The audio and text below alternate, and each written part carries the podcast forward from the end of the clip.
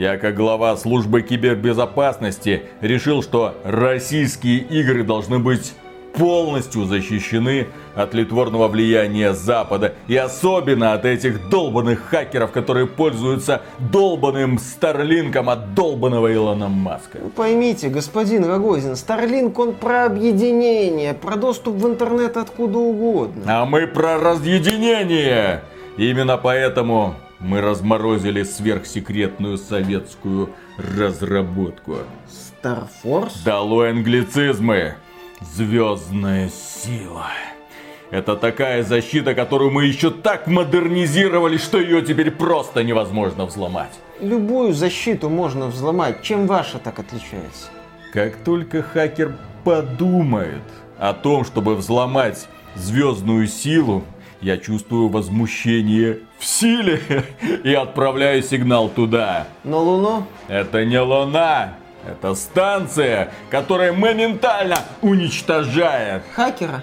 Планету, на которой находится хакер. А? Что вы теперь думаете о защите, которую можно взломать? Я о системах защиты больше вообще не думаю. Вот так вот. Ладно, приступаем к реализации. Ах. Надо было просто Denuvo поставить и не мучиться со всем этим. Тут кто-то подумал, Denuvo? Это для Nintendo, это, это защита от эмуляторов, это не об этом.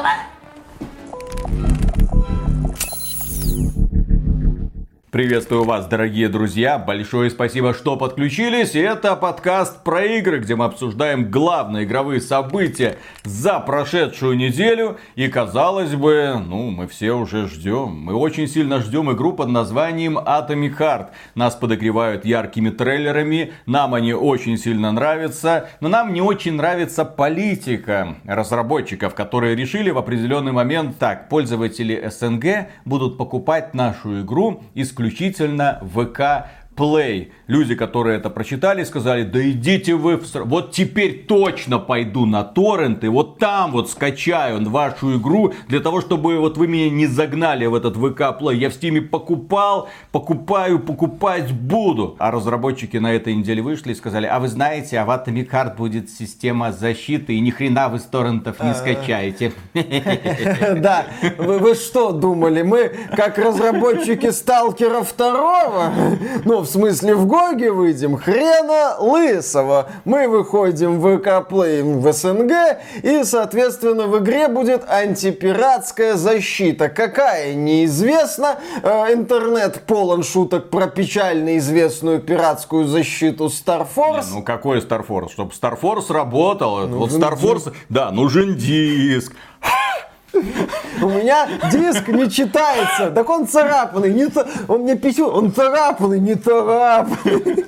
Да ты диск мне все расцарапал, не расцарапал. Ой, люди, люди вами... которые помнят, что такое StarForce, это тот еще отдог. Кстати, иронично, но у меня, по крайней мере, у меня в голове не отложилось никаких проблем со StarForce. Ты Я... просто не покупал переиспользованные диски. А у меня бывало, ты заходишь на рыночек, ну, мы не покупаем. Кстати, это к слову о нашей следующей новости, но пока мы ее касаться не будем. Люди экономили, у людей было очень мало денег в девяностые годы и в начале нулевых. Соответственно, ты шел на точку, и там можно было сдать диск, который ты уже прошел, и поменять за небольшую доплату новый. А некоторые игры были особо популярны, и при этом их пользовали не слишком ответственные ребята.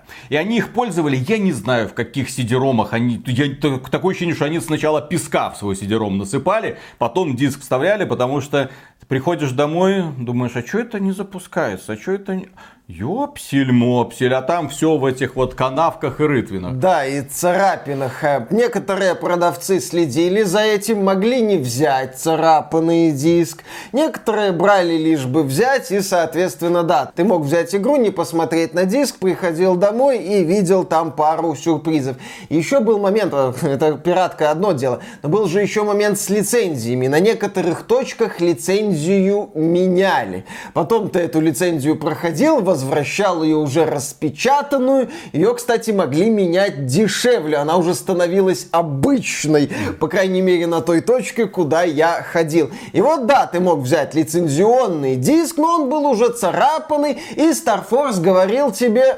А пошел-ка ты по известному адресу. Диск не читается. Это могло приводить к срачам с продавцами, потому что ты, естественно, хотел поменять этот диск на другой без доплаты. А это уже плохо. И вот разработчики, возвращаемся к, в современность, и уже разработчики Atomic Heart сказали, что в игре будет антипиратская защита. Какая? Не уточнили. Denuvo, блин, ну, очевидно. Ск... Слушай, да. Denuvo, а Denuvo это же западная компания. Она будет работать с российской ВК? Разработчики Atomic Heart тоже западная компания. А, ну да, не кипрская ну, компания. Вот, в принципе, да. Почему бы одной западной компании не найти общий язык с западной игровой студией? Здесь интересно то, что когда там спросили на тему того, как будет эта система защиты влиять на производительность, нам начали почему-то говорить про ди эл эс эс. Ну, то есть, возможно, будут какие-то проблемы с производительностью. Мы, мол, их не тестировали, но если у вас будут проблемы с производительностью,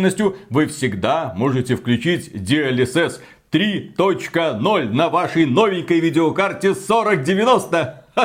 Кстати, сорок девяносто стартовали уже продажи в России. Моментально все разобрали. Ждем новых поставок, как так это? сказать. Черт, не успел. Да, ну, не, ладно, ну, нет, не успел. Ну, и не, ну и не хотел. Стоили они всего-навсего сто сорок тысяч рублей. А, тогда тем более. Ну, не хотелось. В общем-то, копейки. Кроме этого, разработчики отметили, что... Прохождение Atomic Heart займет у вас двадцать пять часов. И вот тут я уже прям совсем напрягся. Ну, потому что, ну, как-то слишком уж большие амбиции. Нет, в пятнадцать почему? Часов я верил, но в двадцать пять часов линейного приключения, ну... Ну, там еще советовали проходить на хардкорном уровне ага. сложности, дескать, там под это вот игра затачивается. Вот система защиты, я скажу два момента. Во-первых, насколько я знаю, система защиты, она больше про использование ресурсов процессора, а ди эл эс эс про разгрузку видеокарты. Соответственно, это очень странное заявление.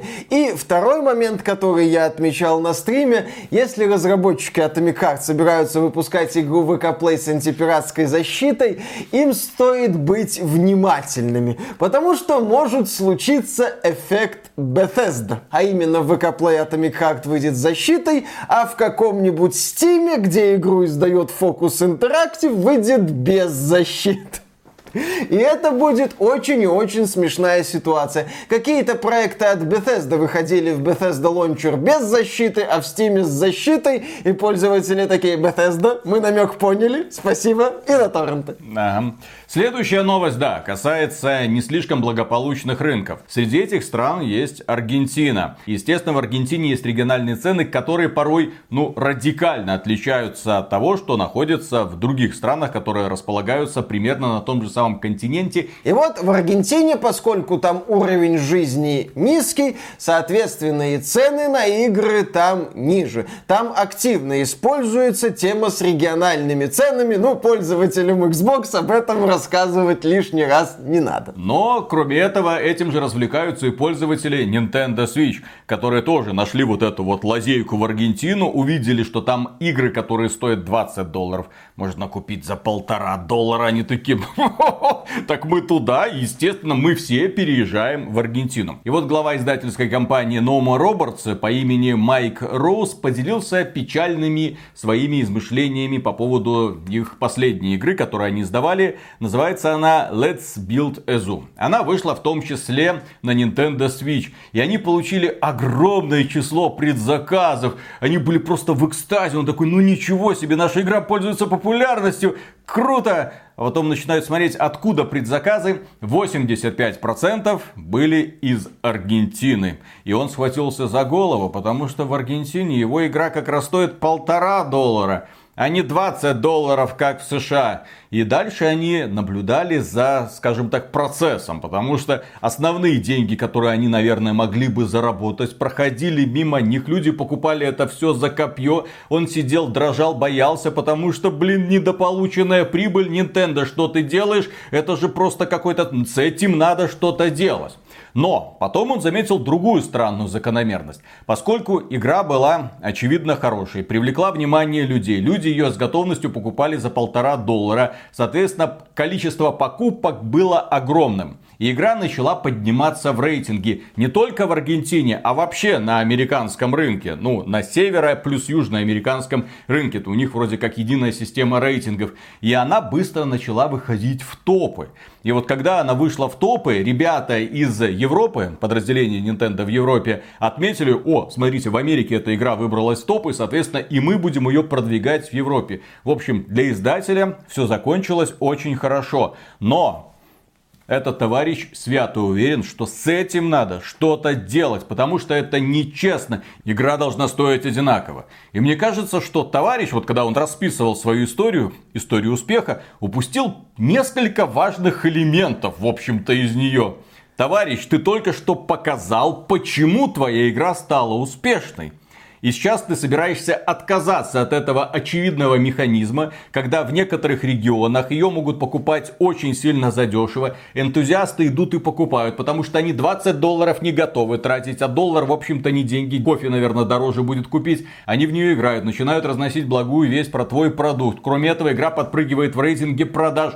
Что тебе еще, псина, надо? Виталик, чтобы каждый человек, который покупает вот это Let's Build the Zoo, да, платил нормальную цену, двадцать долларов. Ведь если человек хочет купить эту игру, он ее купит и за двадцать долларов. Наверное, так это работает. Это риторика, которая на самом деле недалеко находится от риторики некоторых компаний формата: если человек скачал пиратскую версию, это значит, он бы эту игру в любом случае да, купил да, да, да, да, бы. И если у него забрать возможность скачать эту игру, он обязательно пойдет эту игру и купит. И купит, естественно, за шестьдесят долларов. И, наверное, вот по мнению главы No More Robots, такая же система. Если у человека забрать полностью, забрать, вот отключить его от возможности покупать игры за два доллара в Аргентине, он, естественно, пойдет и купит вот этот вот странный продуктик, симулятор строительства зоопарка, судя по названию,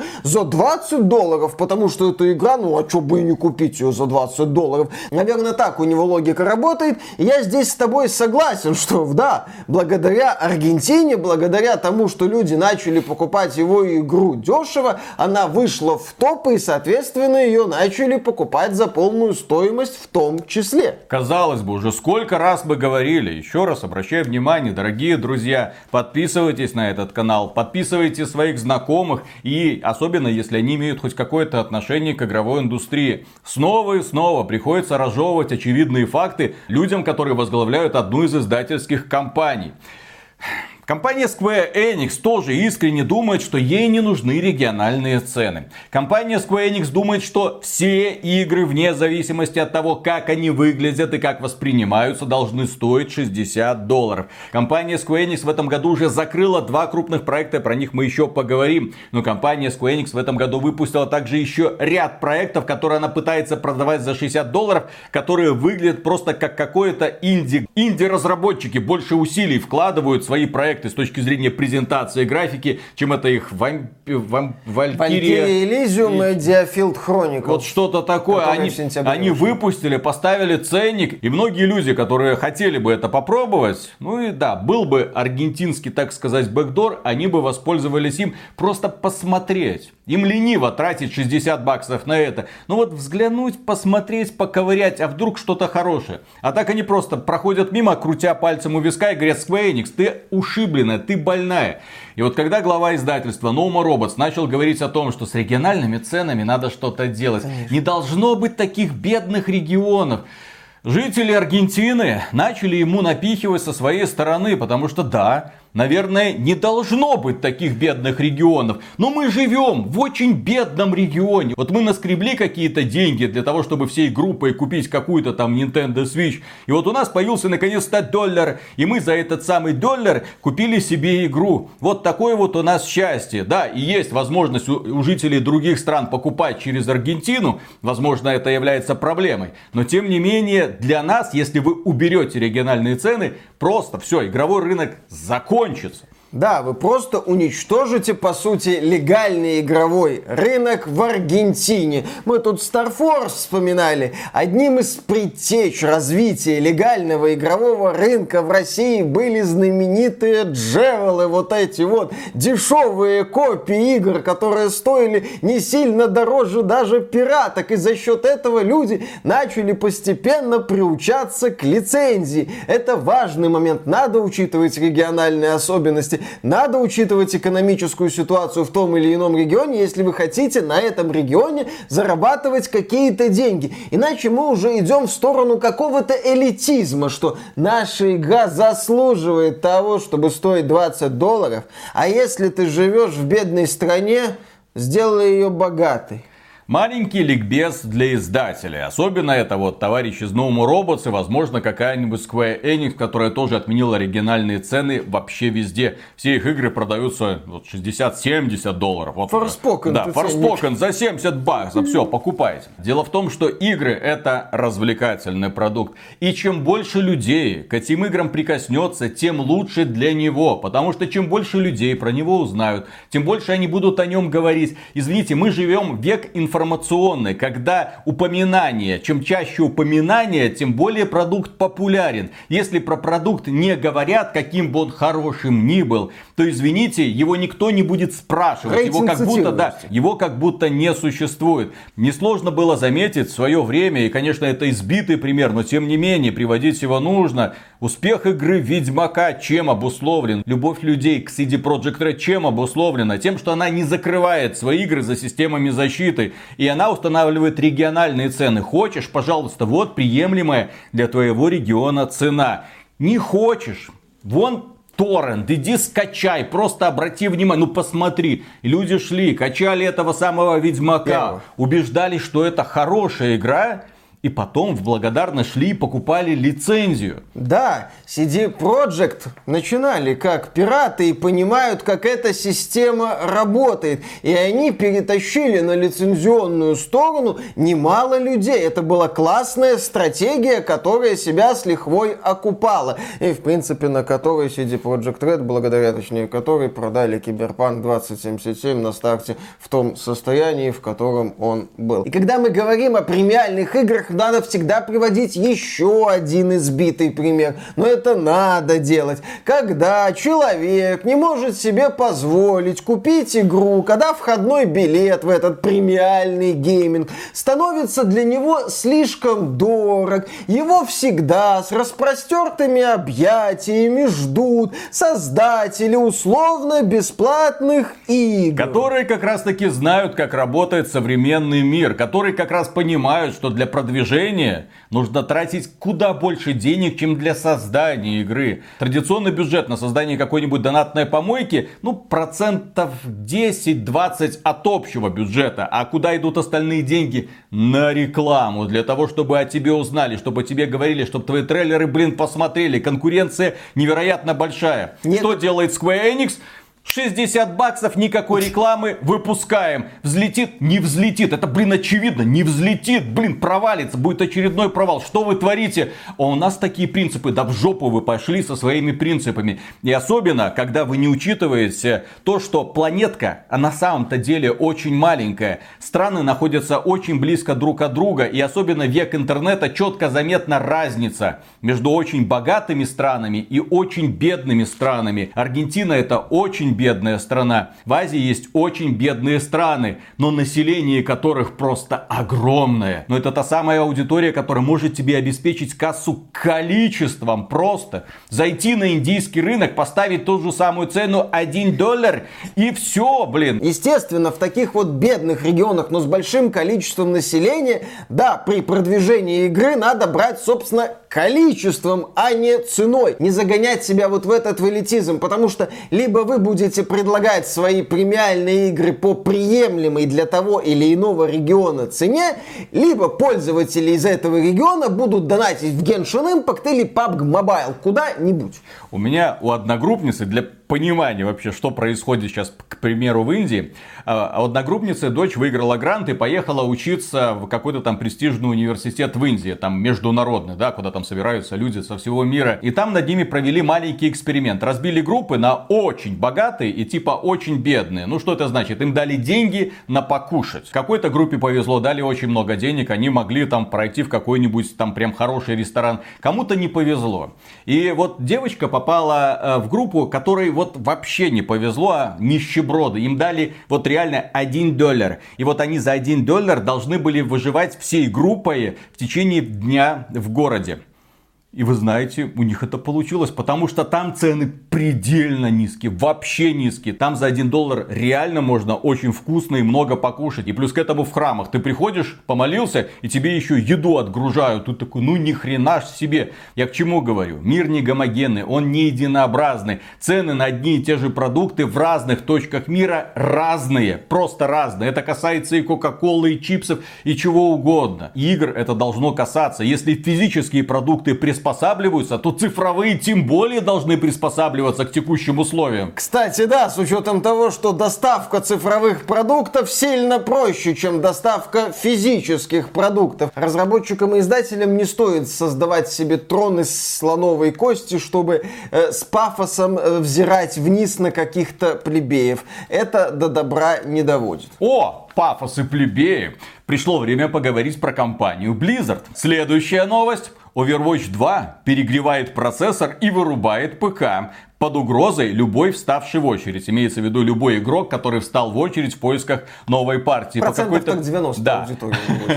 Дело в том, что компания Blizzard знает об этой проблеме. Она проявляется далеко не у всех людей. И очевидно, что проявляется у людей, у которых не такая хорошая система охлаждения, как это можно было себе представить. Там термопаста там высохла. Или кулер неплотно прижат. Может быть, все что угодно. Но если в других играх у них все нормально, то именно Overwatch приводит к тому, что процессор перегревается.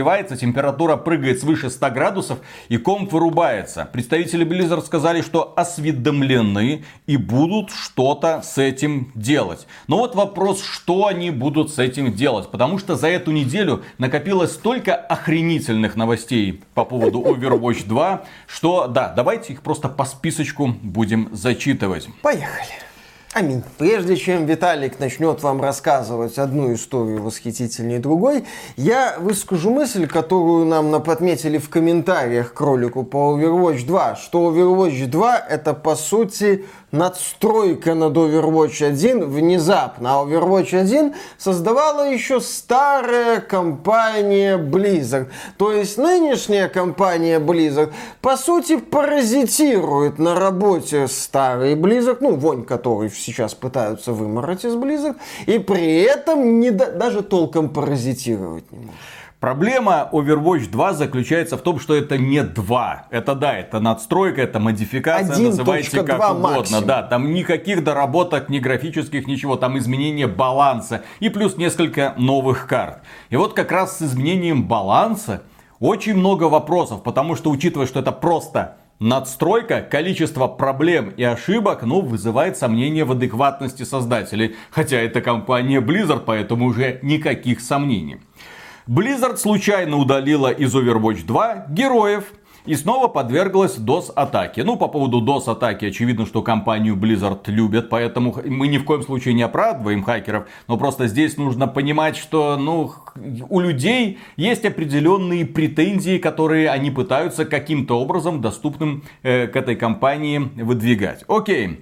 Дело в том, что компания Blizzard решила пересмотреть героев Бастиона и Торнбьорна. Они получились какими-то слишком крутыми. Вот они тестировали этот Overwatch два. Тестировали, тестировали, и все равно способности оказались очень крутыми. Да не вы тестировали. И они, да, и они решили их на время удалить из игры, чтобы их не выбирали люди. А то слишком какие-то товарищи, ну, несбалансированные получились. Но компания Blizzard сделала этот шаг, и этот шаг привел к тому, что у некоторых пользователей все герои пропали из списка доступности. Ну, то есть, одни люди не могли выбрать Бастиона и Торнбьорна, а другие не могли выбрать никого. Естественно, возникли вопросы, мол, что вы делаете? По-прежнему наблюдаются проблемы с серверами, по-прежнему людей выбрасывают и все такое. Но не только Бастион и Торнбьорн. Дело в том, что способность Мэй в Overwatch два сломана. Blizzard не исправила баг, который нашли несколько месяцев назад во время закрытого бета-тестирования. Мэй — это такая вот пухленькая китаяночка, которая может выстраивать перед собой ледяную стену.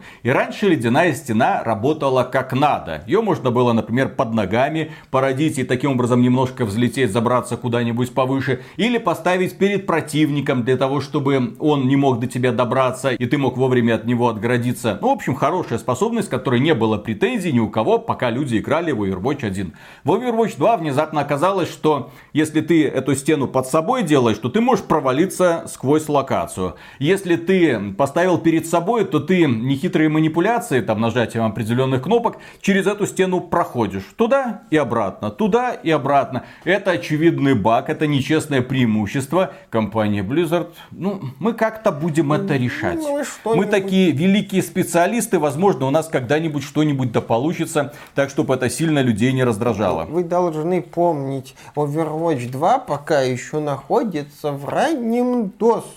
Ага. Это как бы не финальная версия. Ага, да, это ж типа открытая бета, да? Да, это как бы ранний доступ с естественным магазином. Игра ж условно бесплатная, нам надо как-то зарабатывать. Кроме этого, игроки начали критиковать компанию Blizzard за плохой арт-дизайн в Overwatch два. Арт-дизайн не героев, ни в коем случае. Арт-дизайн элементов интерфейса, потому что, по мнению людей, раньше интерфейс под цвета... цветовой код, есть такое вот понятие в дизайне. Раньше цветовой код соответствовал стилю игры. Сейчас выбивается, он просто другой. Кроме этого, в процессе игры, когда ты хочешь посмотреть на таблицу лидеров, ну, таблицу с результатами матча, кто насколько результативен, это почему-то тебе показывается с анимацией. То есть вместо того, чтобы моментально поп, переключиться, ты за секунду эту информацию воспринял, убрал и побежал дальше, тебе проигрывается анимация, которая проигрывается быстро, но вот эта вот доля секунды людей тоже очень сильно раздражает.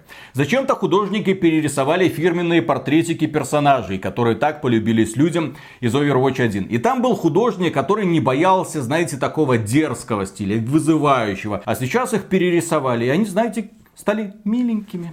Ну, ну, просто миленькими, ну, такими. Няшно. Кстати, в Overwatch какой-то конфликт же есть, там лор есть, противостояние. Наверное, есть, а, но ну... про это уже было, очевидно, решено забыть. А? И да, и люди в основном называют Overwatch два урезанной версии Overwatch один. А, то есть это не Overwatch один точка два, это Overwatch ноль восемь. И некоторые люди спрашивали, а чё вы возмущаетесь, когда мы говорили, ну вот смотрите, игра говно, блин, ну нельзя с таким подходом. Они говорят, ну вам же бесплатно дали, реб... дружочки, это же бесплатная игра, чё вы ноете?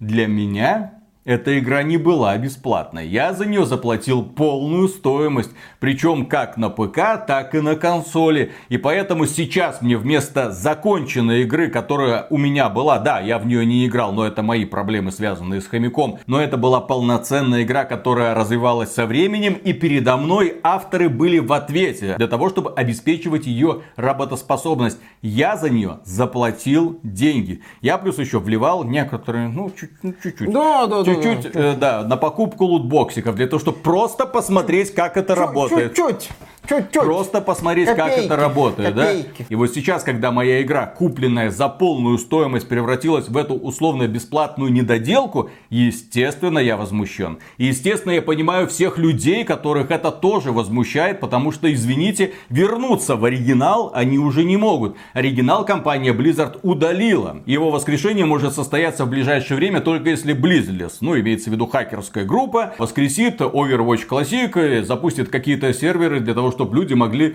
играть в старый добрый Overwatch без этого всего говна. Нет, новомодного. Виталий, через пять лет компания Blizzard запустит а. Overwatch Classic. Но владельцы первого Overwatch не получат его бесплатно. Им надо будет покупать его Точно. заново, потому что там будут доработки и изменения. Макри, например, там все равно не будет. Вот, вот, вот, вот, вот, вот, вот. В оригинале это был Макри, а не это... Кто Кэссиди, по-моему, или я не знаю, как его называется, только помню, что Макы. Ковбой. Ковбой. Мне интересно, кстати, среди фанатов, вот напишите в комментариях, среди фанатов Overwatch, которые все еще играют, ну теперь уже в Overwatch два, есть те, кто этого персонажа называют новым именем? Или все-таки его называют Макри? Злостный домогатель Джесси Макри, которого выперли из Blizzard. Ты был прекрасен. При тебе такого говна не было. Зато теперь компания Blizzard сама занимается домогательствами. Она домогается до здравого смысла, до качества своих проектов и до всего, до чего может дотянуться. Следующая новость касается Overwatch, на этот раз первой. Она печальная. Диски оригинальный Overwatch требуют уничтожать после релиза Overwatch два. В магазины поступило такое распоряжение. Все диски должны быть уничтожены.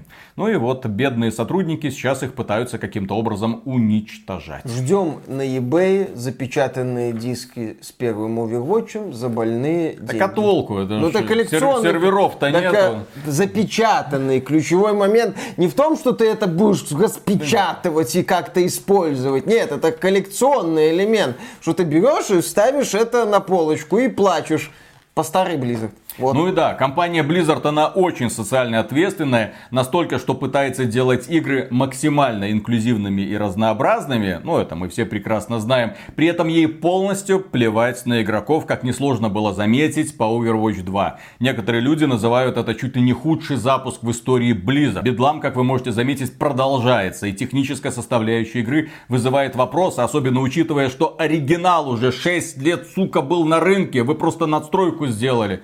Что могло пойти не так, но технические специалисты высококлассные смогли обделаться. Э, тут еще обладатели Xbox, я эту новость пропустил. Обладатели Xbox жалуются на Overwatch два, потому что игра на их платформе, это консольная платформа, то есть с аппаратной начинкой вряд ли какие-то проблемы, э, игра просто вылетает. То есть, если ты в процессе рейтинговой игры получаешь какую-то ачивку, то скорее всего ты вылетишь. А если ты вылетишь, то игра посчитает тебя жуликом, который не хотел проигрывать и выписывает тебе на время время бан. И вернуться в рейтинговую игру ты не сможешь некоторое время. И людей это опять же очень сильно бесит. Блин, что происходит?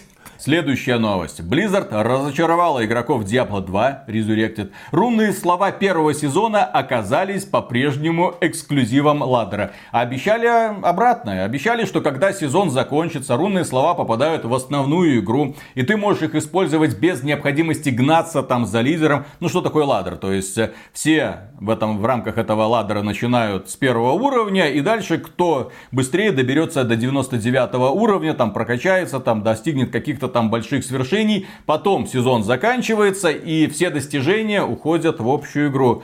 Но не в этот раз. Новый сезон стартовал, компания Blizzard добавила новых чармиков, которые поломали к чертовой матери баланс в этой игре. Но тем не менее, люди ждали, что вот, я буду спокойно играть в основную игру, появятся новые рунные слова, а компания Blizzard сказала, ну поскольку в новом сезоне не было новых рунных слов, поэтому мы решили вот эти вот старые, новые рунные слова сделать новыми, новыми рунными словами. И вот когда в следующем сезоне появятся супер новые рунные слова, тогда вот эти вот старые новые рунные слова перейдут в основную часть игры. Понятно? Но не только здесь они обделались. Дело в том, что у компании Blizzard есть и другие проекты. И в этом году они выпустили Diablo Immortal. Blizzard стала хуже Electronic Arts. Сообщество Diablo Immortal недовольно тем, что даже жадная Electronic Arts не повышала цены. Компания Apple пересмотрела цены в ряде регионов, цены выросли. Компании некоторые повысили, некоторые не повысили, так сказать, на их совести. У компании Blizzard совести нет, поэтому она цены повысила. Ну, здесь, конечно, у меня это вопрос к сообществу, которое играет все еще в Diablo Immortal, и которое плачется о том, что компания Blizzard заставляет их платить немного больше. Нахрена вы платите? Зачем вы поощряете вот этот вот трэш? Вот у меня главный вопрос. Одумайтесь, не надо. Все, что нужно было сделать с Diablo Immortal, это установить, посмотреть, сказать нахрен надо и вернуться в Diablo три. Дальше тоже Blizzard. У игрока World of Warcraft исчез персонаж. Поддержка Blizzard отмахнулась от жалобы, пострадавший ждет решения полмесяца. Ну то есть вы играете в World of Warcraft, вы купили игру.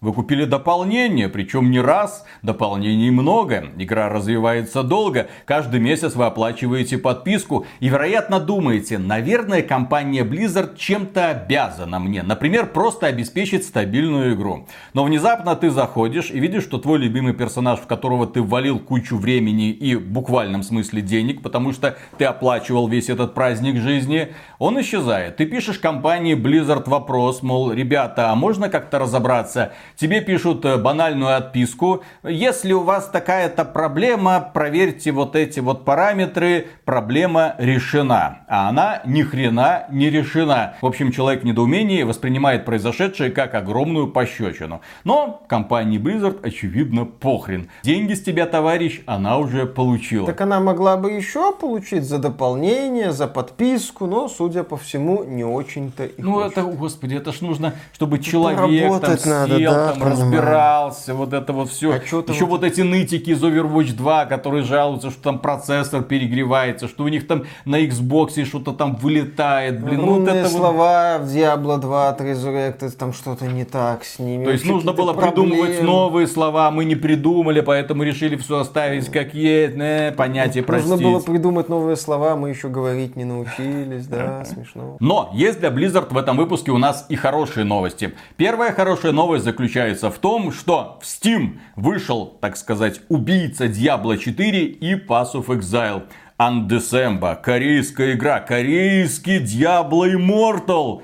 Но дело в том, что он вышел одновременно и на ПК, и на смартфонах. Так вот, Undecember еще хуже, чем Diablo Immortal в плане монетизации. Да, у игры очень много отрицательных отзывов, там около тридцать процентов положительных, всего, по крайней мере, было, когда я смотрел. И люди жалуются, да, на агрессивную монетизацию, на систему «плати и побеждай», на то, что Diablo Immortal посрал. Миллион.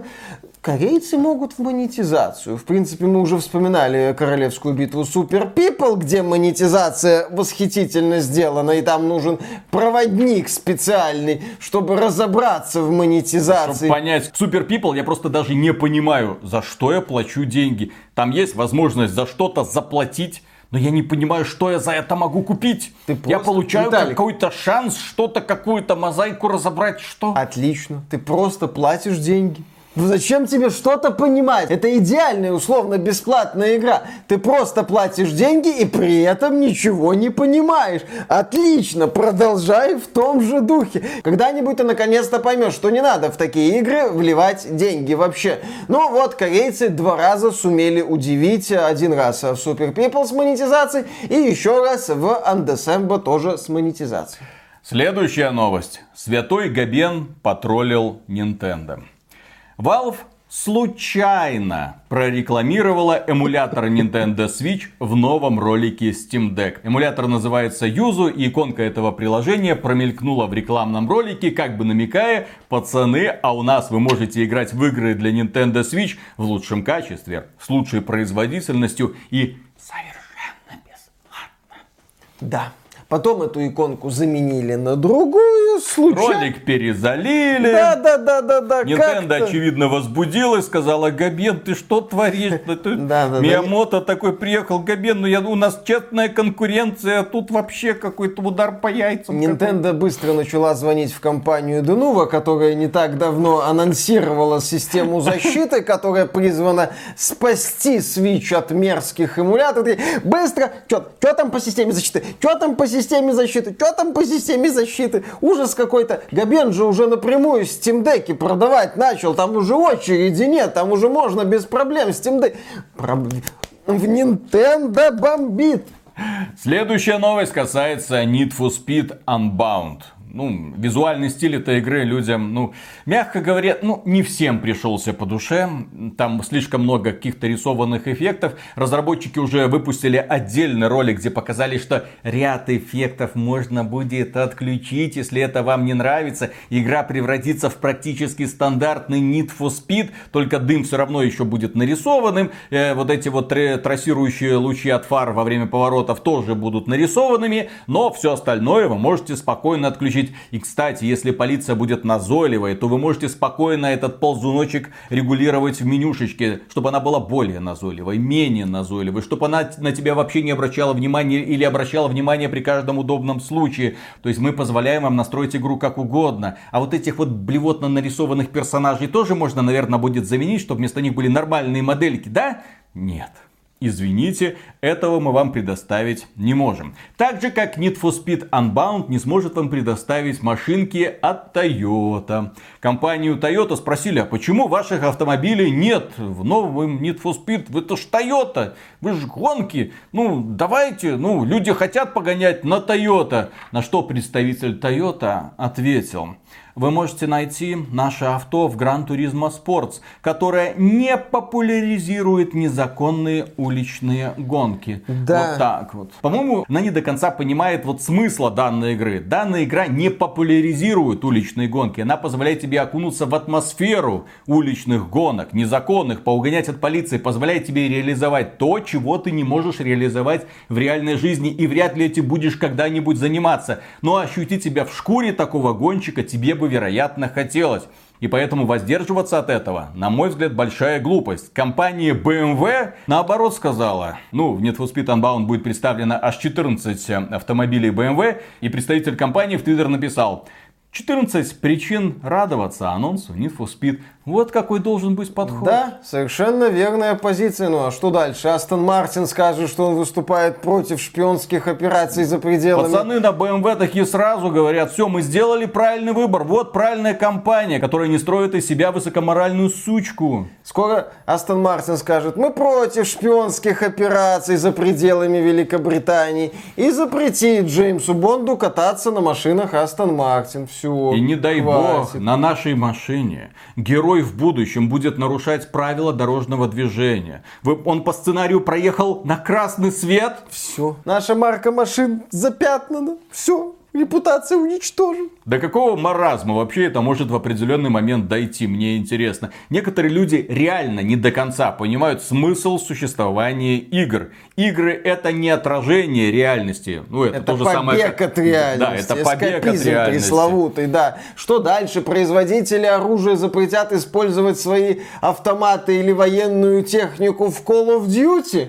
Ну, вот, вот к чему? Потому что это маразм. Вот это заявление Toyota — это какой-то идиотизм социальной ответственности, который, естественно, к реальной социальной ответственности отношения не имеет ровным счетом никакого. Но вот да, мы не участвуем в популяризации уличных гонок. Доминик Торетто выписал Toyota из семьи. Блин, я представляю себе, кстати, следующий Need for Speed, где будут только эти... электрокары. Ну, потому что, чтобы не карбоновый след, вот это загрязнение окружающей среды. Нет, там будут только электрокары и будут только легальные гонки, не уличные. А музыка там... И будет... это будет настолько интересно, что не купит ни один человек. А в качестве музыки там будут ремиксы на выступление Греты Тунберг. Хау-хау-хау-хау-хау-хау, dare you, dare you, dare you. Следующая, несомненно, прекрасная новость. Ну, для кого как. Square Enix решила закрыть королевскую битву Final Fantasy семь The First Soldier. Игра стартовала в ноябре двадцать первого года, закроют ее в январе двадцать третьего года. Сейчас ей чуть меньше года, и потом ей будет чуть больше года, и она закроется. Обзор этой игры есть на этом канале, можете посмотреть, как мы там горим, как вообще можно было вселенную Final Fantasy семь низвести до унылой королевской битвы в унылом окружении, с унылой геймплейной механикой, с вот таким вот количеством свежих идей и, главное, с перегруженным управлением. Так нельзя было делать. Зачем они это выпустили? У меня вот до сих пор вопрос. Ну, по сути, это была королевская битва, которая пыталась выехать на бренде, но этот бренд, он популярен среди людей, которые любят одиночные, сюжетные, ролевые игры, а не королевские битвы. Некоторые люди говорили, что надо было запускать эту королевскую битву и на ПК. Это Square Enix. Она не понимает. Вот мы уже касались этого вопроса. Она не понимает, как работает современный игровой рынок. К моему большому сожалению, у компании Square Enix я не понимаю как, но до сих пор у власти, у руля находится один и тот же человек, который ответственен в том числе за все последние провалы компании Square Enix. Они задешево избавились от своего западного подразделения. триста миллионов долларов. Продали его, по сути, за гроши со всеми брендами. С Tomb Raider, Deus Ex, Thief, Legacy of Kain, которые они сами не хотели развивать. Crystal Dynamics получила свободу. Eidos Montreal тоже теперь может самостоятельно развивать свои какие-то продукты. Ну, естественно, под крылышком Embracer Group. Но у Embracer Group у них там логика и управление немного другая. В корне отличается от вот этого консервативных взглядов японской компании, которая свою же японскую компанию ведет в какую-то задницу. У них там финансовые отчеты, у нас большие ставки на игры-сервисы. Ну вот, сделали одну игру-сервис. Хорошо, в этом году они закрыли другую игру-сервис, которую тоже долго колупали, делали при помощи Platinum Games. Создатели Нир Автомата. И вот они делали, делали этот Babylon's Fall, выпустили, игра вышла, у нее там единовременно онлайн был сколько? Человек Один сто, человек. Ты что, у нее одно на старте было, по-моему, человек сто. Это потом опустилось и... до одного. Игру продавали за шестьдесят баксов, естественно. Нам обещали развитие этого проекта, несмотря на проблемный старт. Но экскремент, э, в данном случае именно что, экскремент оказался настолько неудачным, что Babylon's Fall закрывают нахрен. То есть успехи в кавычках у Square Enix в этом году следующие. Продажа западного подразделения за гроши. Все аналитики говорят, что сумма сделки неадекватная. Это долго тянули проект Babylon's Fall, который в итоге закончился громким всхлипом, к сожалению. Планировалось, что это будет новая какая-то крутая игра-сервис. Не получилось. Диски сейчас, которые были отгружены в магазин, сотрудники этих бедных магазинов ломают для того, чтобы они никому не достались. Ну потому что серверы будут отключены. Кроме этого, да, они планировали выпустить королевскую битву на смартфонах, думали, что она принесет им много денег, не принесла. И закрывается. Что происходит со Square Enix? Компания, которая сделала столько неадекватных решений за последние годы, ну, наверное, руководство нужно менять. И опять же, напомним, вот за последние несколько месяцев они выпустили россыпь проектов. Не, ну не россыпь. Все по шестьдесят баксиков. Но две игры, это тактика Deerfield Chronicles, которая получила такие не самые высокие оценки.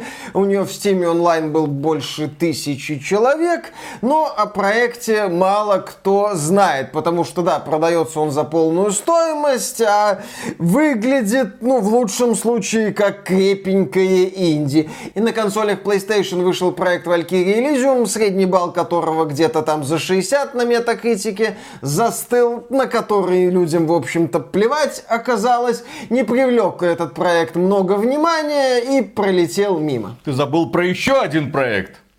Харвестелла. А, ну он выходит в ноябре, да, это такой ну, очередной аналог э, Stardew Valley с приключенческой частью и с частью, посвященной возне в огороде. Как шутил видеогеймданки, а переживет ли мой канал смерть игровой индустрии с одинаковыми вот этими вот симуляторами жизни?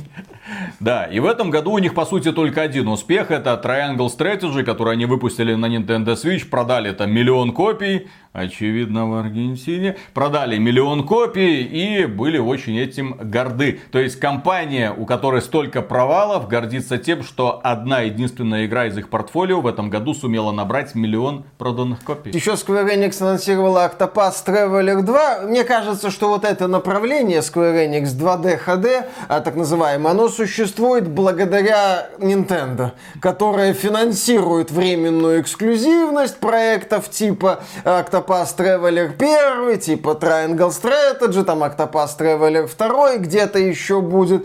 Ну вот да, если Nintendo это все надоест, Square Enix может и это направление Просто, сольет. Если в прошлом году мы сравнивали компанию Square Enix с продажной девкой игровой индустрии, которая продавалась всем направо и налево. Хотите эксклюзивчик, хотите эксклюзивчик, я могу вам сделать эксклюзивчик, я могу вам сделать быстрый эксклюзивчик. Ну, в итоге это привело к тому, что в двадцать втором году она уже потасканная шлюха какая-то, которая не никому не интересно. Нет, она еще интересна. Она интересна Sony, потому что у Square Enix все-таки есть одно успешное направление. Это Final Fantasy. И Final Fantasy четырнадцать прекрасно развивается и пользуется популярностью. Final Fantasy шестнадцать выглядит неплохо. Проектом занимается человек, занимавшийся Final Fantasy Fantasy четырнадцать Realm Reborn. Замечательно. Они делают вторую часть Final Fantasy семь Remake. То есть вот это направление... Которое они могут делать еще лет семь. Не, ну они его в этот раз, наверное, будут делать меньше. Типа базис у них есть, который они сделали в первой части этого ремейка. Но перспективы направления Final Fantasy у Square Enix более-менее на фоне всего остального трэша, угара и садомии. Я не удивлюсь, если Sony выкупит у Square Enix и восточное игровое подразделение. Microsoft не выкупит, там очень такая серьезная Microsoft специфика. Microsoft многое не выкупает. Да, Microsoft вообще не выкупает, как некоторые вещи делать. Microsoft бы выкупить, как начать игры выпускать. И следующая новость тоже касается японской компании, за судьбу которой мы очень сильно переживаем. Почему переживаем? Потому что это создатели, блин, Нир Автомата. Bayonetta Потому что это три. Создатели, в том числе, Байонетты. Ну и, возможно, такого отстоя, как Bayonetta три. Судя по презентации, вообще не понимаю, кому это может нравиться. Какой-то настолько дерьмовейший график и стилизация. Там это какой-то кал прекрасна. Просто. Персонажи классные, модельки. Nintendo. Нужна Nintendo Switch четыре ка, чтобы это все не так стыдно смотрелось. Это знаменитые создатели крепеньких таких вот боевичков. И они недавно выпустили Babylon's Fall, да, который провалился. Как он вообще родился на свет, никто не понимает. Как такие ребята могли сделать такое, никто не понимает. Ну и журналисты обратились с расспросами к главе компании Platinum Games, которого зовут Ацуси Инаба. И вот Ацуси Инаба говорит, что, ну вы знаете, мы комментировать это все не можем. Нам очень жаль. Все вопросы, почему получилось то, что получилось, это, пожалуйста, к Square Enix.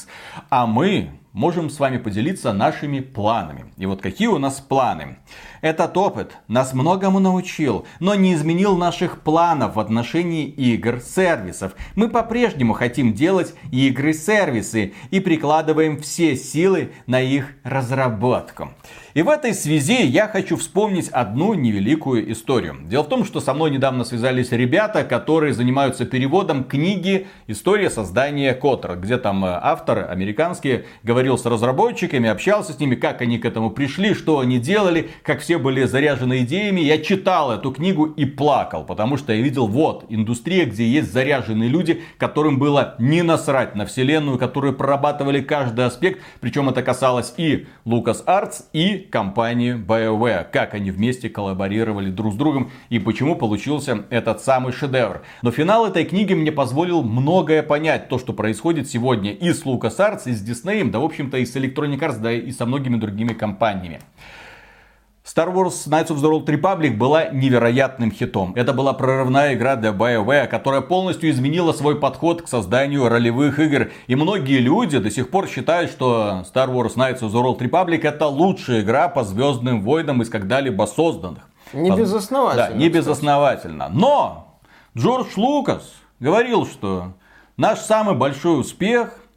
это Star Wars Battlefront. Вот этот, вот, который еще для PlayStation два вышел. Почему? Пандемик, по-моему. Потому что Star Wars Battlefront рассчитан на массовую аудиторию. Потому что его купило куда больше людей. Потому что эти люди постоянно играли в онлайн. Они это ваши прошел и забыл. И на эту игру была сделана огромная ставка. И поэтому я, конечно, возмущался, когда в свое время компания Electronic Arts выкупила лицензию на Звездные войны. И первым их проектом, и по сути, чуть ли не по Последним, да, был Star Wars Battlefront, потом Star Wars Battlefront два. Все говорили, ну, Knights of the Old Republic три. Ну, пожалуйста, Knights of the Old Republic три. Ну, всем было понятно. Уже тогда, вот когда вышел Звездные войны, Рыцари Старой Республики, всем было понятно, что да, проект хороший, на него мы угробили много сил, все это зашибись. Но вот эта вот мультиплеерная сессионочка для PlayStation два еще тогда...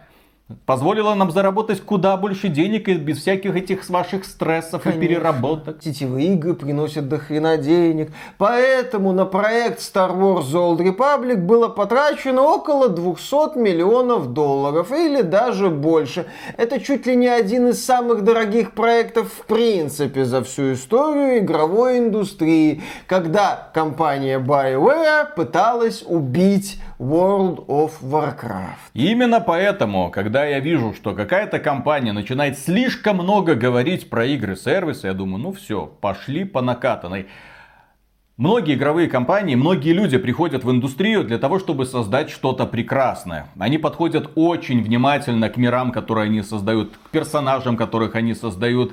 Они пытаются придумать какой-нибудь свежий геймдизайн или упарываются по поводу левел-дизайна, наделяя героя какими-нибудь необычными способностями. Возможно, они даже пытаются проработать искусственный интеллект. Но потом они видят, вот, зачем мы здесь? То есть, с одной стороны, мы тут рвали жопу, а с другой стороны, мы запускаем вот эту сраную сессионочку для смартфонов, сделанную по шаблону, вбухиваем деньги не в разработку, а в рекламу и зарабатываем бабки. Мы идем по пути наименьшего сопротивления. Вот такая у нас игровая индустрия. И поэтому все те люди, которые спрашивают, ну блин, ну что с одиночными играми, почему их никто не делает, ну что за задница, почему двадцать второй год, вот живем от Elden Ring в феврале до Callisto Protocol в декабре. Между ними пропасть просто. Не, этот, старпер с тупым топором и боем. Да я его, господи, я, кстати, когда вспоминаю, какие игры я хочу поиграть в этом году, у меня God of War Ragnarok вообще мимо проходит. А-а-а. У меня Bayonetta три сразу, вот, на первом месте. Ну окей, это консольные проекты, но я говорю вот такие вот мультиплатформенные. Вот. А, полноценная то есть, мультиплатформа, то есть, да. То есть, а между ними просто котлован. Потому что и God of War это эксклюзив PlayStation от Sony, а в случае с Bayonetta три это эксклюзив Nintendo. А если мы выходим в мультиплатформенную часть, ну да, там мы наблюдаем игры категории B, индюшатину, мелкие такие вот проектики. Но из серьезных продуктов, да, практически ничего. Вот именно. И компания Platinum Games, которая вот известна подобными хитами. И у меня одно время была надежда, что Platinum Games сможет стать достойным конкурентом Capcom. То есть компания, которая многое поняла и в итоге решила сосредоточиться на тех проектах, которые у нее всегда получались и которые позволили ей сформировать ее аудиторию. Ну то есть боевички, Resident Evil и Monster Hunter, которому сто лет в обед, они его опять же еще там для пи эс пи начинали делать. То есть компания осознала, как это сейчас принято модно выражаться, свою идентичность. А компания Platinum Games пытается поменять свою идентичность, несмотря на то, что ей нравится создавать такие игры, за которые ее любит публика, они такие, не-не-не-не, мы не такие. Проблема в том, что у Platinum Games практически нет или вообще нет своих каких-то брендов. Они в основном работали со сторонними издателями. Там глава Platinum Games отмечал, что компании хочется больше свободы, поскольку работа ага. с издателями накладывает определенные отпечатки. И вот сейчас на них наложился отпечаток под названием Babylon's Fall.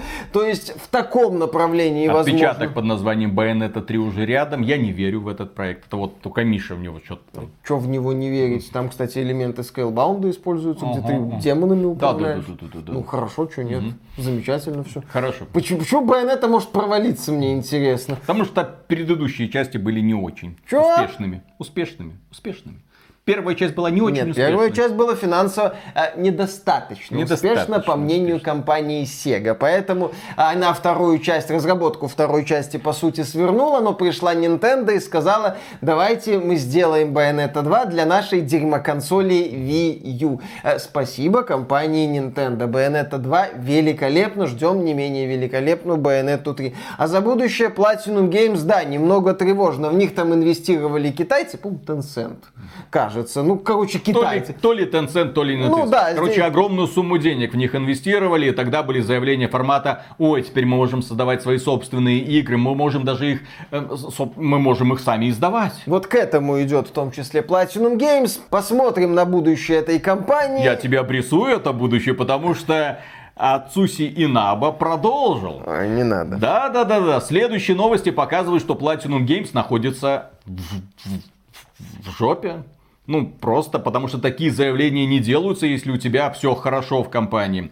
Глава Platinum Games прокомментировал слова Фила Спенсера о судьбе Scalebound, который они разрабатывали еще для Xbox One, и который должен был стать эксклюзивом Xbox One. Но потом Фил Спенсер прилетел в Японию, посмотрел, что сделали японцы, сказал, в задницу мы отменяем этот самый проект.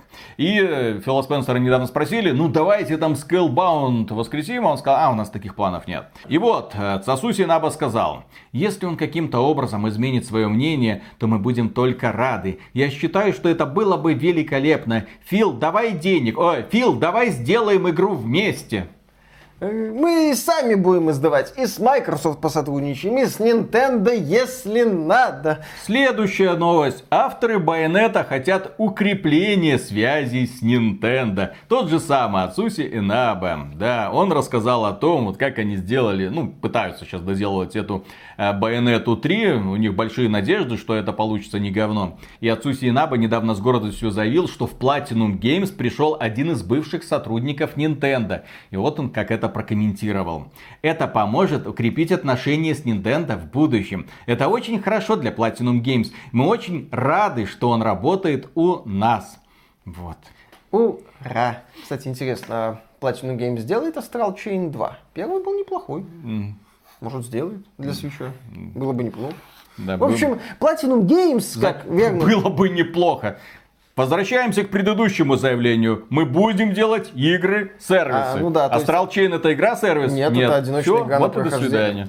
Что до свидания? Ну, да, я повторил свою мысль, что будущее Platinum Games меня беспокоит. Что это может быть компания, которая начнет гоняться за трендами, которая начнет гоняться за модными веяниями. Типа вот Лутер-боевик один, Лутер-боевик два, Королевская битва три, еще там что-нибудь четыре, что-нибудь под Fortnite пять, и Platinum Games превратится в такую японскую пародию на современную Ubisoft. Я не хочу этого. Для меня Platinum Games, да, это Нир Автомата, при всем уважении к Йоко Таро, но благодаря Platinum Games, которая сделала относительно внятную механику, адекватную плюс-минус техническую часть, наконец-то многие люди смогли приобщиться к творчеству Йоко Таро, потому что предыдущие его проекты, и тот же Нир-репликант, который я не люблю, они не балуют высоким качеством проработки многих аспектов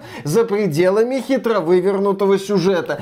Platinum Games это Vanquish, ну, Синдзи Миками уже не работает, который возглавлял создание этого проекта. Platinum Games это трилогия Bayonetta, это тот же Astral Chain, это такие задорные, дурные японские боевики, у них это получается.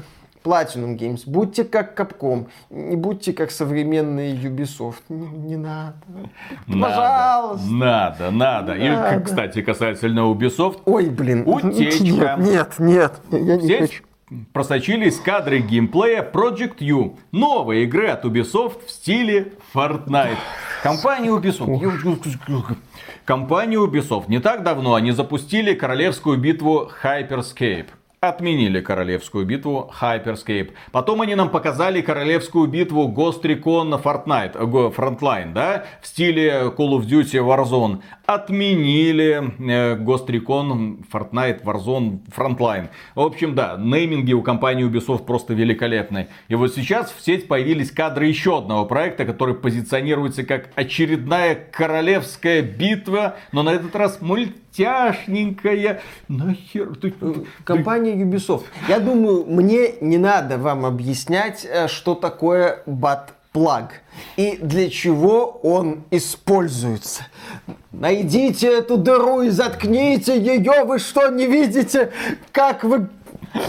Что из вас выходит? Не, ну, дело в том, что недавно мы шутили, да, это было в двадцатом году, когда капитализация си ди Projekt Red превысила капитализацию всей вот этой вот мощи Ubisoft. Они тогда там сравнялись, там около восемь миллиардов долларов, потом компания си ди Projekt Red их даже обошла. Но с тех пор обе компании очень сильно обвалились. Но компания си ди Projekt Red после всех своих этих обещаний начала немножко набирать, да, то есть в нее инвесторы поверили, начали вкладывать деньги. Я почему советовал, мол, прикупите акции, если есть такая возможность, потому что обещаниями будут ездить по ушам еще долгое время, капитализация будет подниматься, это вот до релиза. Вот как только будет дата релиза какого-нибудь нового проекта си ди Projekt Red, акции сливайте сразу. Чтобы не было этого. Фиксируем прибыль, так сказать. Да, фиксируем прибыль. Но сейчас, когда я смотрю вот за стоимостью акций, за стоимостью компаний, э, ну, за их капитализацию, простите, э, Ubisoft снова почти сравнялась с си ди Projekt Red. Игра была равна. Играли две крупные ну, западные это компании. Это семнадцать тысяч человек работают над всем этим аппаратом. У них там есть какой-то креативный отдел, который занимается созданием и развитием разнообразных игр. Новая ай пи или там старая ай пи. Отдел дел не вывозит. У него идея новая Assassin's Creed, новая Assassin's, новая Assassin's, новая королевская битва, еще одна королевская, еще одна королевская битва. Так, вот это вот все провалилось, что дальше делать? Еще одну королевскую, ну она ж провалилась. Так у нас будет другая, в другом сеттинге. Да, мне не повезло, потому что это в стиле Call of Duty было. А вот сейчас будет в стиле Fortnite. Fortnite всем нравится, поэтому мы сделаем еще одну королевскую битву в стиле Fortnite. А почему нет? Ребята, Ubisoft, вы тоже не выкупаете. Девиз западной игровой индустрии. Мы не выкупаем. Да, следующая новость касается тоже не выкупаю. Вот я вообще не выкупил. В России и Беларуси изменили название World of Tanks, World of Warships и World of Tanks Blitz. Если вы еще не видели этой новости, постарайтесь угадать теперь, как все эти игры называются в России и Беларуси. Пять секунд. Раз, два, три, четыре, пять. Не угадали. Да, первая часть, точнее, угадали на две трети. Мир танков. Мир танков — это World of Tanks. Мир кораблей — это World of Warships. А вот World of Tanks Blitz называется Tanks Blitz. На английском. На английском. Why, Леста, why?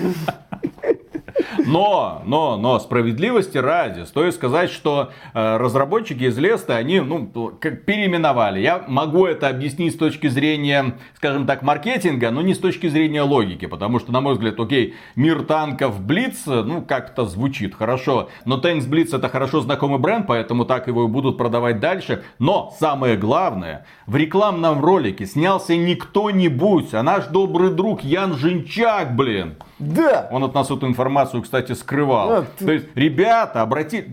Акира Ямаока, нахер пройди. Не гордо. Ян Жинчак из Минска, вот, блин, песенку да. споет. Вот Отлично. так вот. Отлично. Вот. Будет продвигать одну из самых популярных игр. Следующая новость быстрая, касается Street Fighter шесть, на который, я уверен, всем насрать, потому что выглядит игра просто чудовищно. Сейчас идет закрытая бета. Миша, это...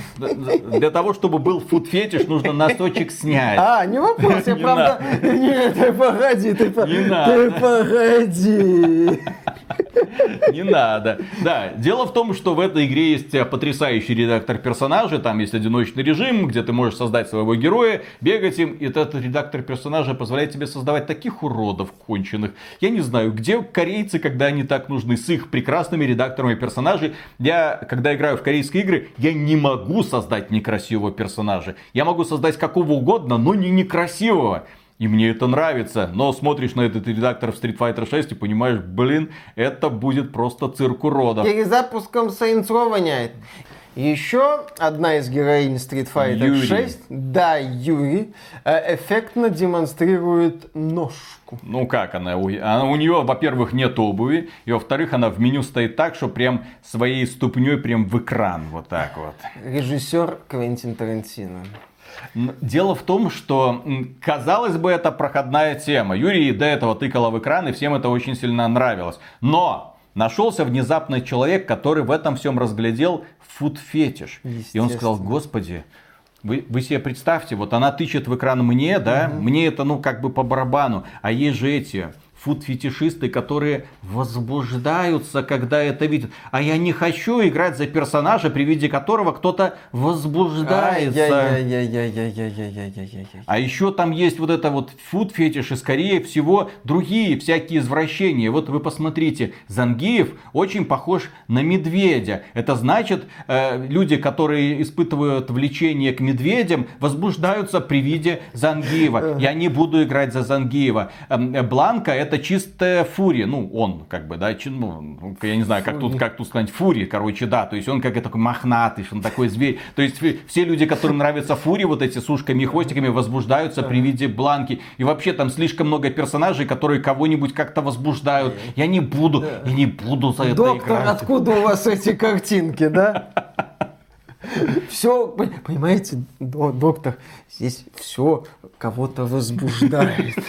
Я вот смотрю и понимаю, что это кого-то возбуждает, вот. И мне от этого некомфортно. А разработчики Street Fighter шесть, у них же специалисты, которые приходили, которые же помогали прорабатывать образы. Там даже приглашали черных ребят, которые помогали прорабатывать черную э, героиню, одну из бойцов, ну, для того, чтобы она была максимально аутентичной. Ну чтобы... вот, для проработки этой Юри позвали фуд-фетишистов. Какие проблемы? Не, ну я к тому, что они, они проработали, они все сделали хорошо. Ну, блин, эти персонажи все равно продолжают кого-то возбуждать. Конечно. Даже в такой... Они даже графику извратили. Они сделали игру максимально блевотной. Смотреть тошно, когда ты видишь этот визуальный стиль. Но все равно люди возбуждаются. Да.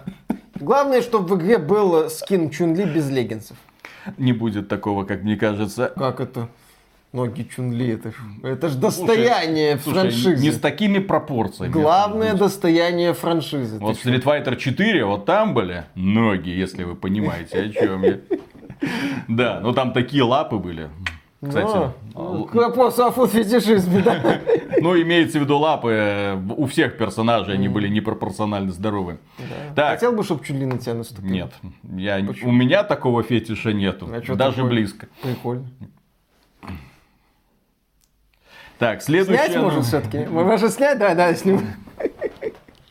Следующая новость, дорогие друзья.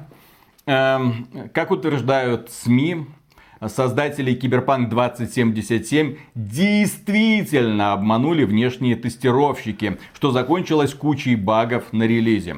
Про это написали ребята из пи си-геймера, вслед за блогерами. Они провели свое отдельное расследование, поговорили там с какими-то людьми. И в частности, они выяснили, что да, вот эта вот компания-тестировщик Quantic Lab, она подошла к вопросу неответственно. Из Румынии. Да, из Румынии. Если я не ошибаюсь, и да, там эта компания очень нечистоплотна.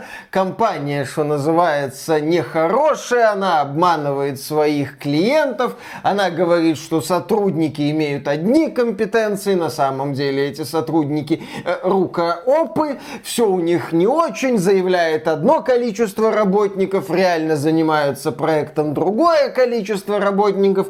В общем, те еще Питеры Мулинье. И с одной стороны здесь два момента. Первый. Я ни в коем разе не оправдываю Quantic Lab. Они, вероятно, обманули си ди Projekt Red. Они обещали выполнить один объем работы за одни сроки, но взяли на себя дополнительные обязательства и приказали долго жить, так сказать, не смогли, одно слово румыны, и из-за этого качество киберпанка было очень не очень. Но второй момент, и он, на мой взгляд, куда более важный. На, ну, условной коробке с киберпанком, на всех вот материалах по киберпанку стоит логотип си ди Projekt Red. си ди Projekt Red выпускающая компания. си ди Projekt Red отвечает своим именем за качество киберпанка. И если си ди Projekt Red видела, что вот эта Quantic Lab не справилась, что качество игры будет очень не очень из-за этого, то, на мой взгляд, задачей си ди Projekt Red было устранять провалы Quantic Lab, поскольку именно си ди Projekt Red отвечает за выпуск Киберпанка.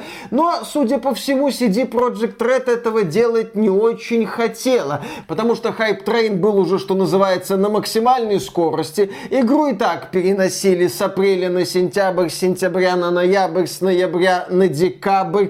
И если дальше было переносить, то что, перезапускать рекламную кампанию? Хреново. Если переносить, то это получится, что мы не сможем выплатить себе, наверное, премии за год. Или сможем, но потом. А потом это плохо. В итоге си ди Projekt Red приняла решение выпускать Киберпанк.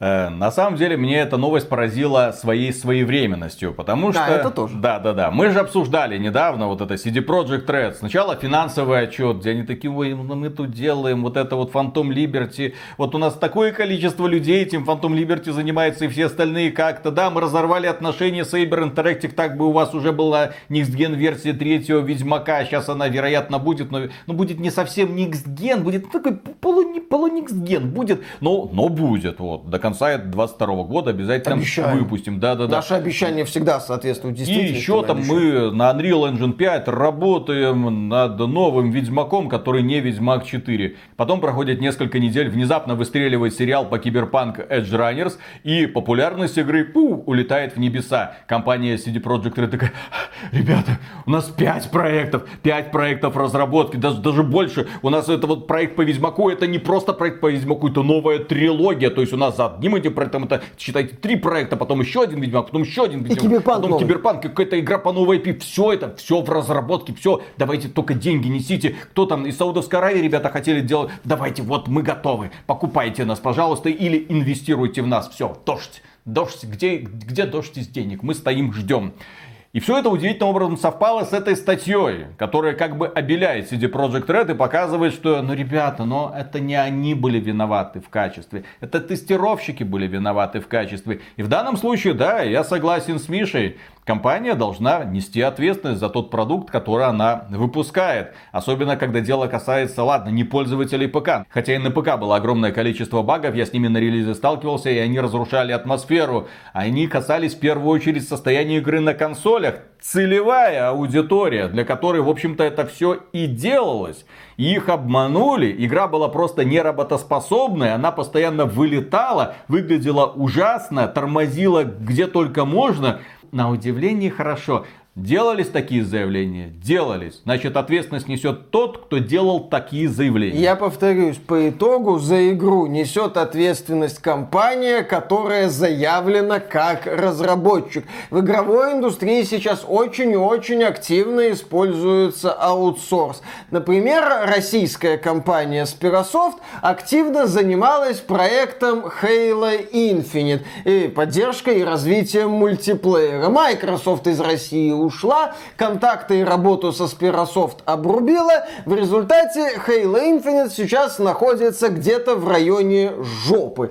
При этом ответственность лежит на компании триста сорок три идиота, потому что именно она значится как компания, ответственная за Halo Infinite, потому что руководители именно триста сорок три идиотов нам со сцены рассказывали о том, какой замечательный будет Halo Infinite. И если вы просрали этот вопрос, у вас, ну как мне кажется, должен быть, ну или план Б, то есть вы должны как-то разбираться с этой проблемой, а вы выходите и говорите, ну среньк, пук, развитие Хейла будет чуть медленнее.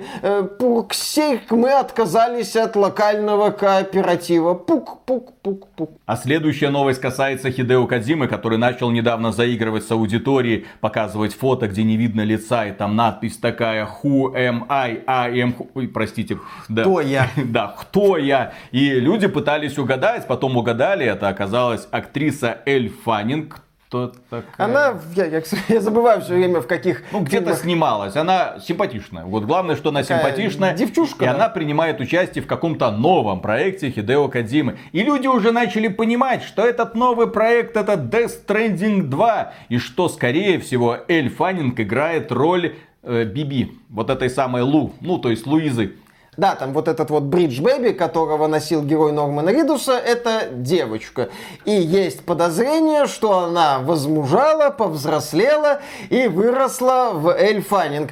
Была опубликована пара снимков со съемочной площадки этого таинственного проекта с Эль Фаннинг, и актриса там запечатлена в позах, которые были у Лу в первой Death Stranding. Фанаты это заметили, и типа есть намеки, что вот будет... Интересно, там будет Джефф Килли?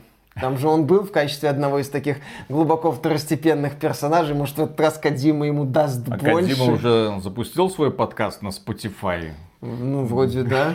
Интернет что-то не гудит. Если на этот подкаст придет Джефф Килли, то там будут причмокивающие звуки и постановления Кодзимы. Да. А.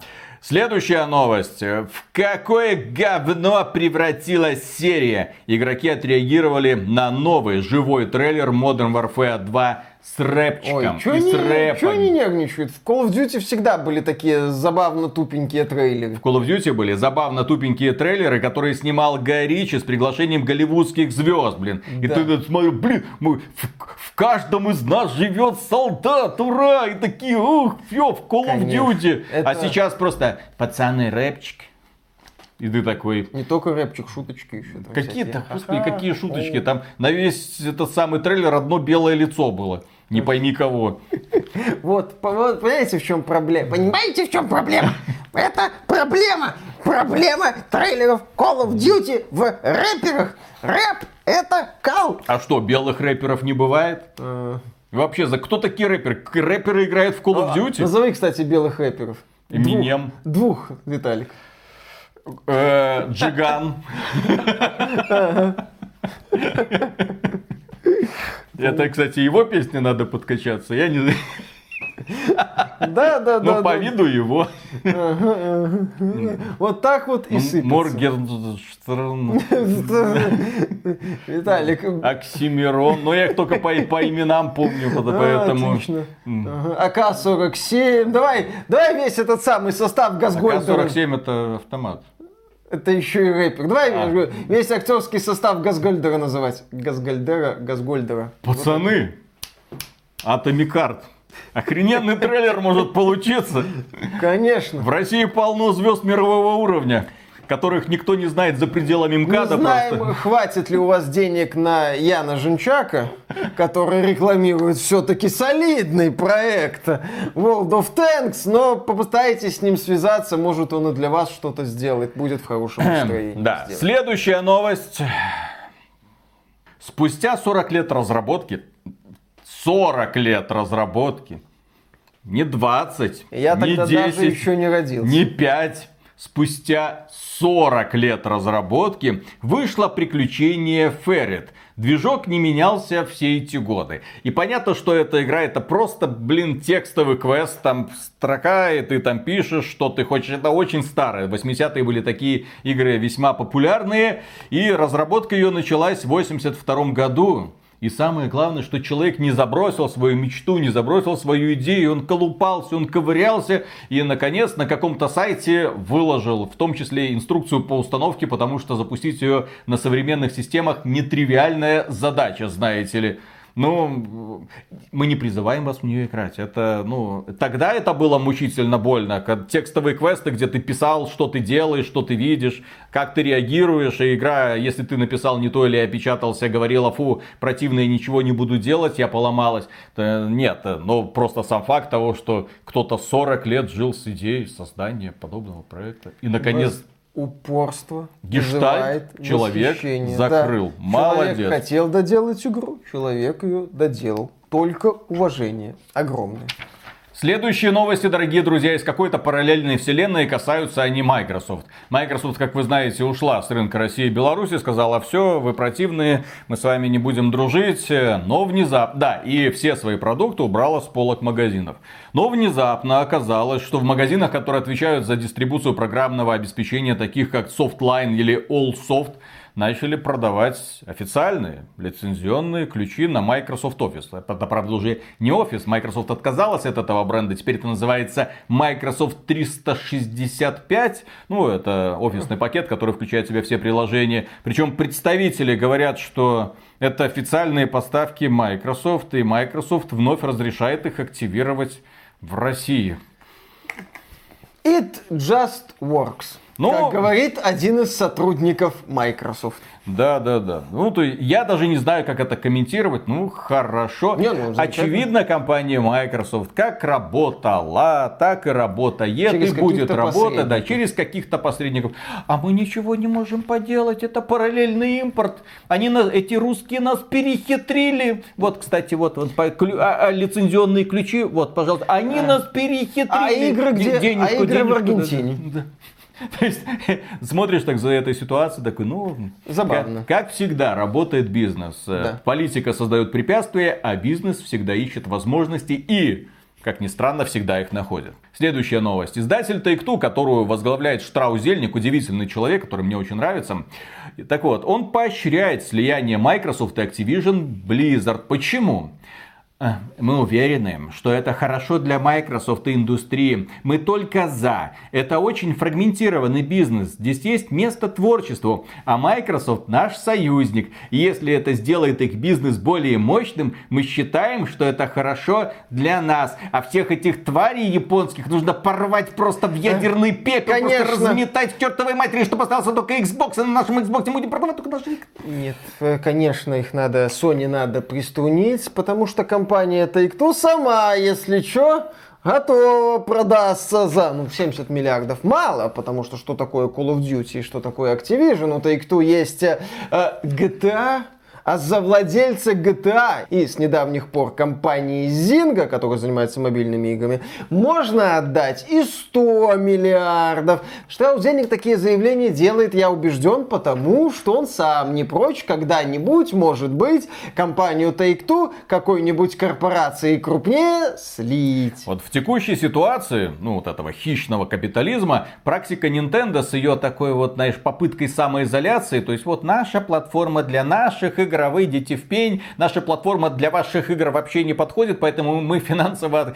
от вас вообще никак не зависим. Вот и она оказывается очень хорошо долгоиграющей, потому что чем крупнее капитал, тем больше у него возможностей. Возможностей для поглощения других компаний, для того, чтобы обеспечить себе конкурентное преимущество. И здесь дело не в том, кто лучше делает. Здесь дело в том, у кого больше денег, чтобы купить того, кто лучше делает.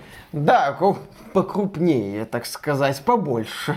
Чтобы какой-нибудь супербренд стал твоим. Например, такой бренд, как Call of Duty. И поэтому Sony сейчас бегает по европейским комиссиям и рассказывает, что нельзя одобрять сделку между Microsoft и Activision Blizzard. А Microsoft говорит, что Sony неправильно все делает. Это нехорошо так. Ага. Microsoft обвинила британский регулятор в потакании э, позиции Sony. Вот этой истерики Sony относительно сделки с Activision Blizzard. Как говорит представитель Microsoft, эти ничем не подкрепленные теории, что Microsoft станет монополистом, не оправдывают переход расследования во вторую фазу. Все это Sony, вот эти да. вот подозрения, инсинуации. Мы же не хотим себе обеспечить лидирующие позиции на рынке, ну, путем создания каких-то качественных брендов, там, конкурентное преимущество. Нет, мы просто сделаем так, что конкуренции не будет. Мы просто всех скупим, а компания Sony будет выпускать игры только для себя, станет нищей и пойдет по миру, потом с протянутой рукой. Возможно, потом она даже задумается над тем, чтобы сделать свой сервис куда более удобным и комфортным для пользователей. Блин.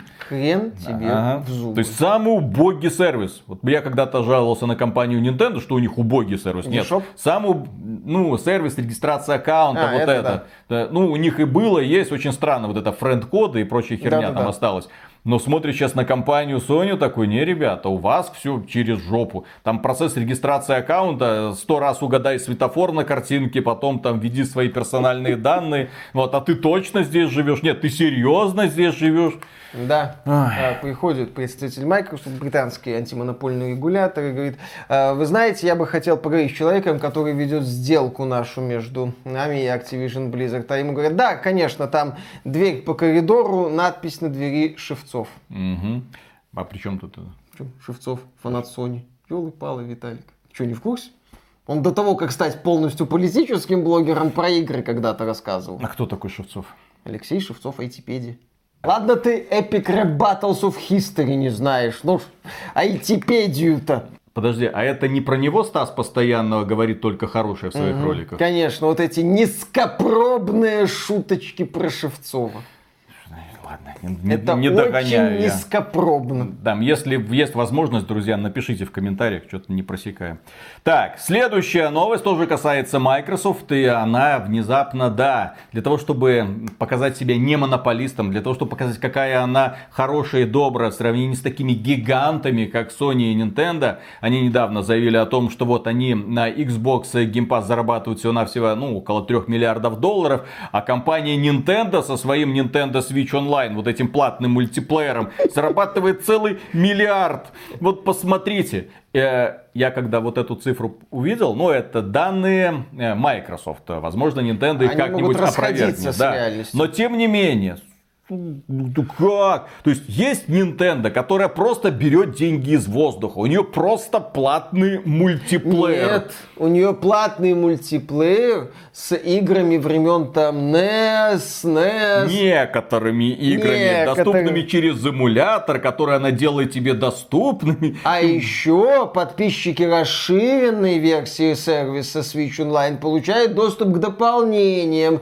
к Animal Crossing и Mario Kart восемь. Ну да, здесь основная фишка, что вложение Nintendo в этот сервис ну, минимальный, ну, минимальный, да, я хотел сказать незначительно, небольшие, но понимаю, что лучше всего здесь подходит слово минимальный. Компания Nintendo, ну все сделали, мы сделаем, пожалуйста. Но если компания Sony выкупает игры для PlayStation Plus, выкупает эксклюзивность для того, чтобы они появлялись там в PlayStation Plus или просто на PlayStation пять, ну прям напрягается, делает все для того, чтобы ее платформа оказалась чуть выгоднее, чем Xbox, Nintendo просто, ну, ну у нас платный мультиплеер, ребята, пацаны, ну, миллиард долларов. Ми- том, что миллиард вы... за год, за год. Да, при том, что базовая версия сколько, двадцатку стоит, по-моему, mm-hmm. в год.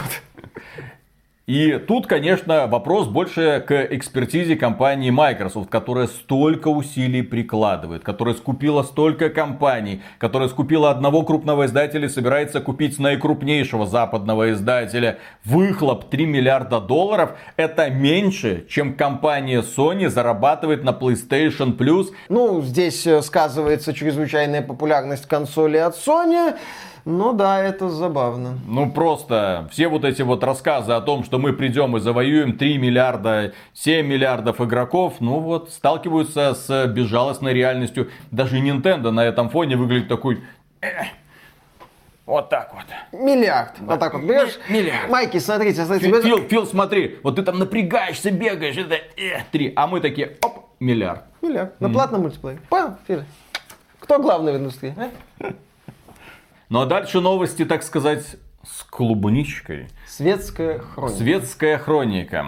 Всем известная стримерша и актриса Адриана Чечик. Угу. Если она вам неизвестна, Мне, кстати, не делайте вид. Да, неизвестно, конечно. Неизвестно. Да, мы ее уже как-то упоминали. Я ага. говорил, что не делайте вид, что она вам неизвестна. И, ну, а если так, ну, погуглите. Ладно уж, погуглите. Только гуглите в одиночестве дома. Потому что это актриса взрослых фильмов. Если вы начнете гуглить ее на работе, то подойдут коллеги и спросят, а... А чем это ты тут занимаешься? Миша, чем это ты тут занимаешься? Действительно. Зачем ты приспустил штаны? Образовательно, да. Виталик, давай носки все-таки приспущу. Ну давай, ну давай, ну давай, ну давай. Так вот, актриса Адриана Чечик, она является, естественно, стримершей. Потому что все актрисы фильмов для взрослых становятся стримерами в определенный момент. Саша Грей тренд запустила. Да, ну и показала, что этим можно неплохо зарабатывать. И она играет в игры. Она хотела приехать на чемпионат. Чемпионат по Fortnite, но ее не пустили. То есть ее сначала зарегистрировали, потом увидели, чем она занимается, кто она такая, и забанили ее нафиг. Потому что, извините, ребята, которые дрочат на нее офлайн, так сказать, в лицо будут это делать. Это все, эта игра не пойдет. Просто люди будут не, да, не расслаб... здесь не расслабиться. На репутации просто. Турнира появится очень много пятен.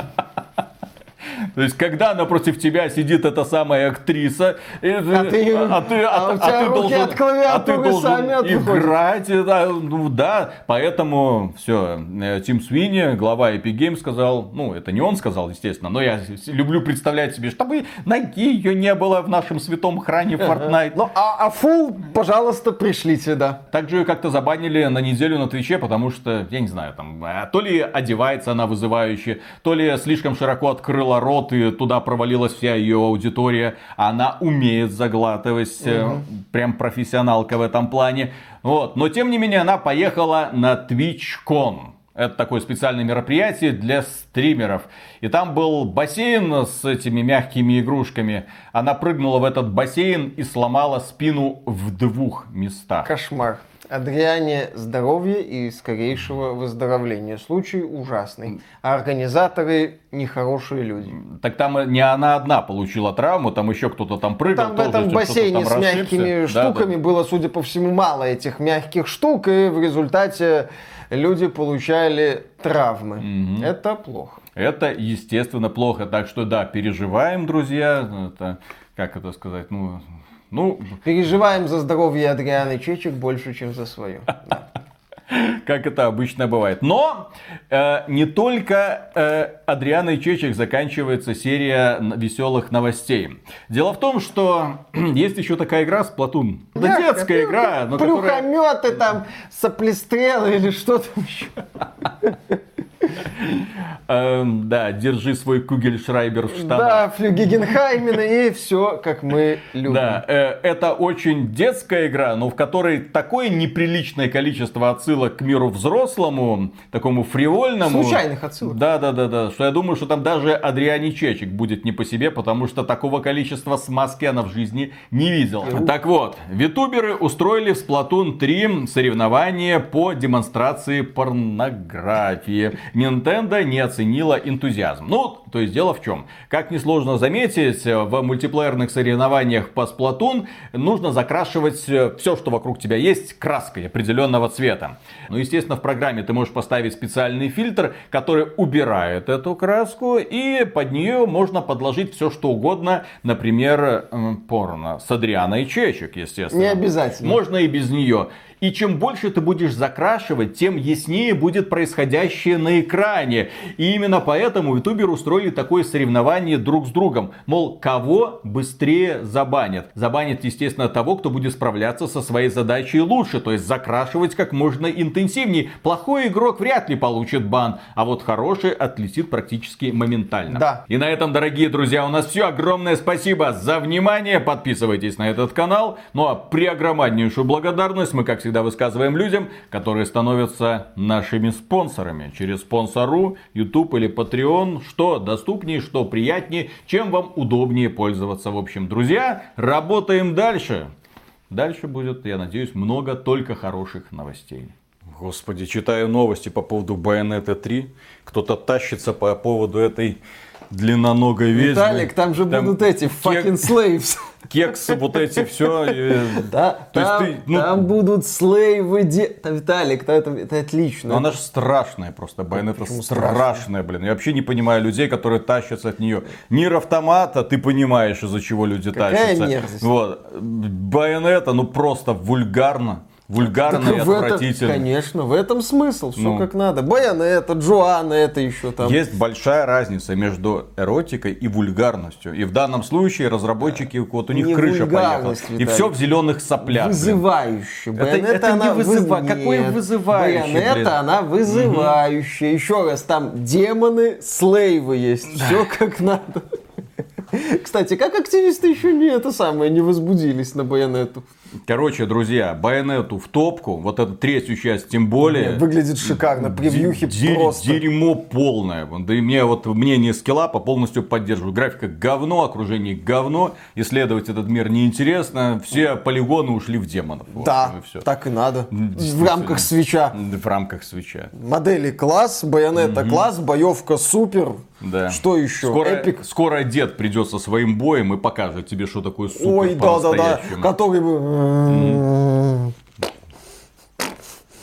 О, вот замечательный экшен, отлично, блин. Слава, деда... слава богу, никому твоя Байонета, кроме тебя, нахрен не нужна. Деда... Друзья, кто-нибудь вообще, кому-нибудь вот это вот дерьмище интересно, mm-hmm. вот с этими картинками, яркими всполохами на экране и такой графикой, что ни хрена не понять, что да. разворачивается. Дед с вялым топориком будет пытаться кого-то тюкать. А сыну будет: пап, фигня, все так не работает. Ну, в этой серии Кратос наконец-то найдет свой конец. Угу. Или не... Котор... Ну... Который он потерял в начале э, переосмысления God of War. Да, он находил свой конец в конце God of War три. Причем там было великолепное угу. завершение его арки. Когда он убивался и давал, по-моему, людям надежду. Да. Посылая Афину нахрен. Хорошо, хорошо. В общем, друзья, кому вообще по превью материалам это понравилось? Это просто отвратительно. Это шедевр. Это одна из лучших игр этого года без вариантов. Нир Автомата. Переиздание на Switch с русским переводом. Луч... Одна из лучших mm-hmm. игр этого года. Действительно. Mm-hmm. То... Там, кстати, окружение красивое, да. Там хотя бы героиня вызывает симпатию. Какую, вот. Какую симпатию может вызывать обыкновенный андроид? Необыкновенно. Необыкновенно. Обыкновенный. Единствен... черным ящичком внутри. Да, да, да. Единственную симпатию, единственный персонаж, который вызывает симпатию, это этот. Вторая девушка-андроид. И все, не забываю, как она. а два их путаю все время. девять эс и а два. Mm-hmm. Или два. Короче, вторая девушка-андроид, которая над ботом еще стебется. Боже мой. Ты, ты так быстро их всех забываешь. Да. Mm-hmm. Нафига их помню. Да, действительно. Ну, начинаем. Раз, два, три...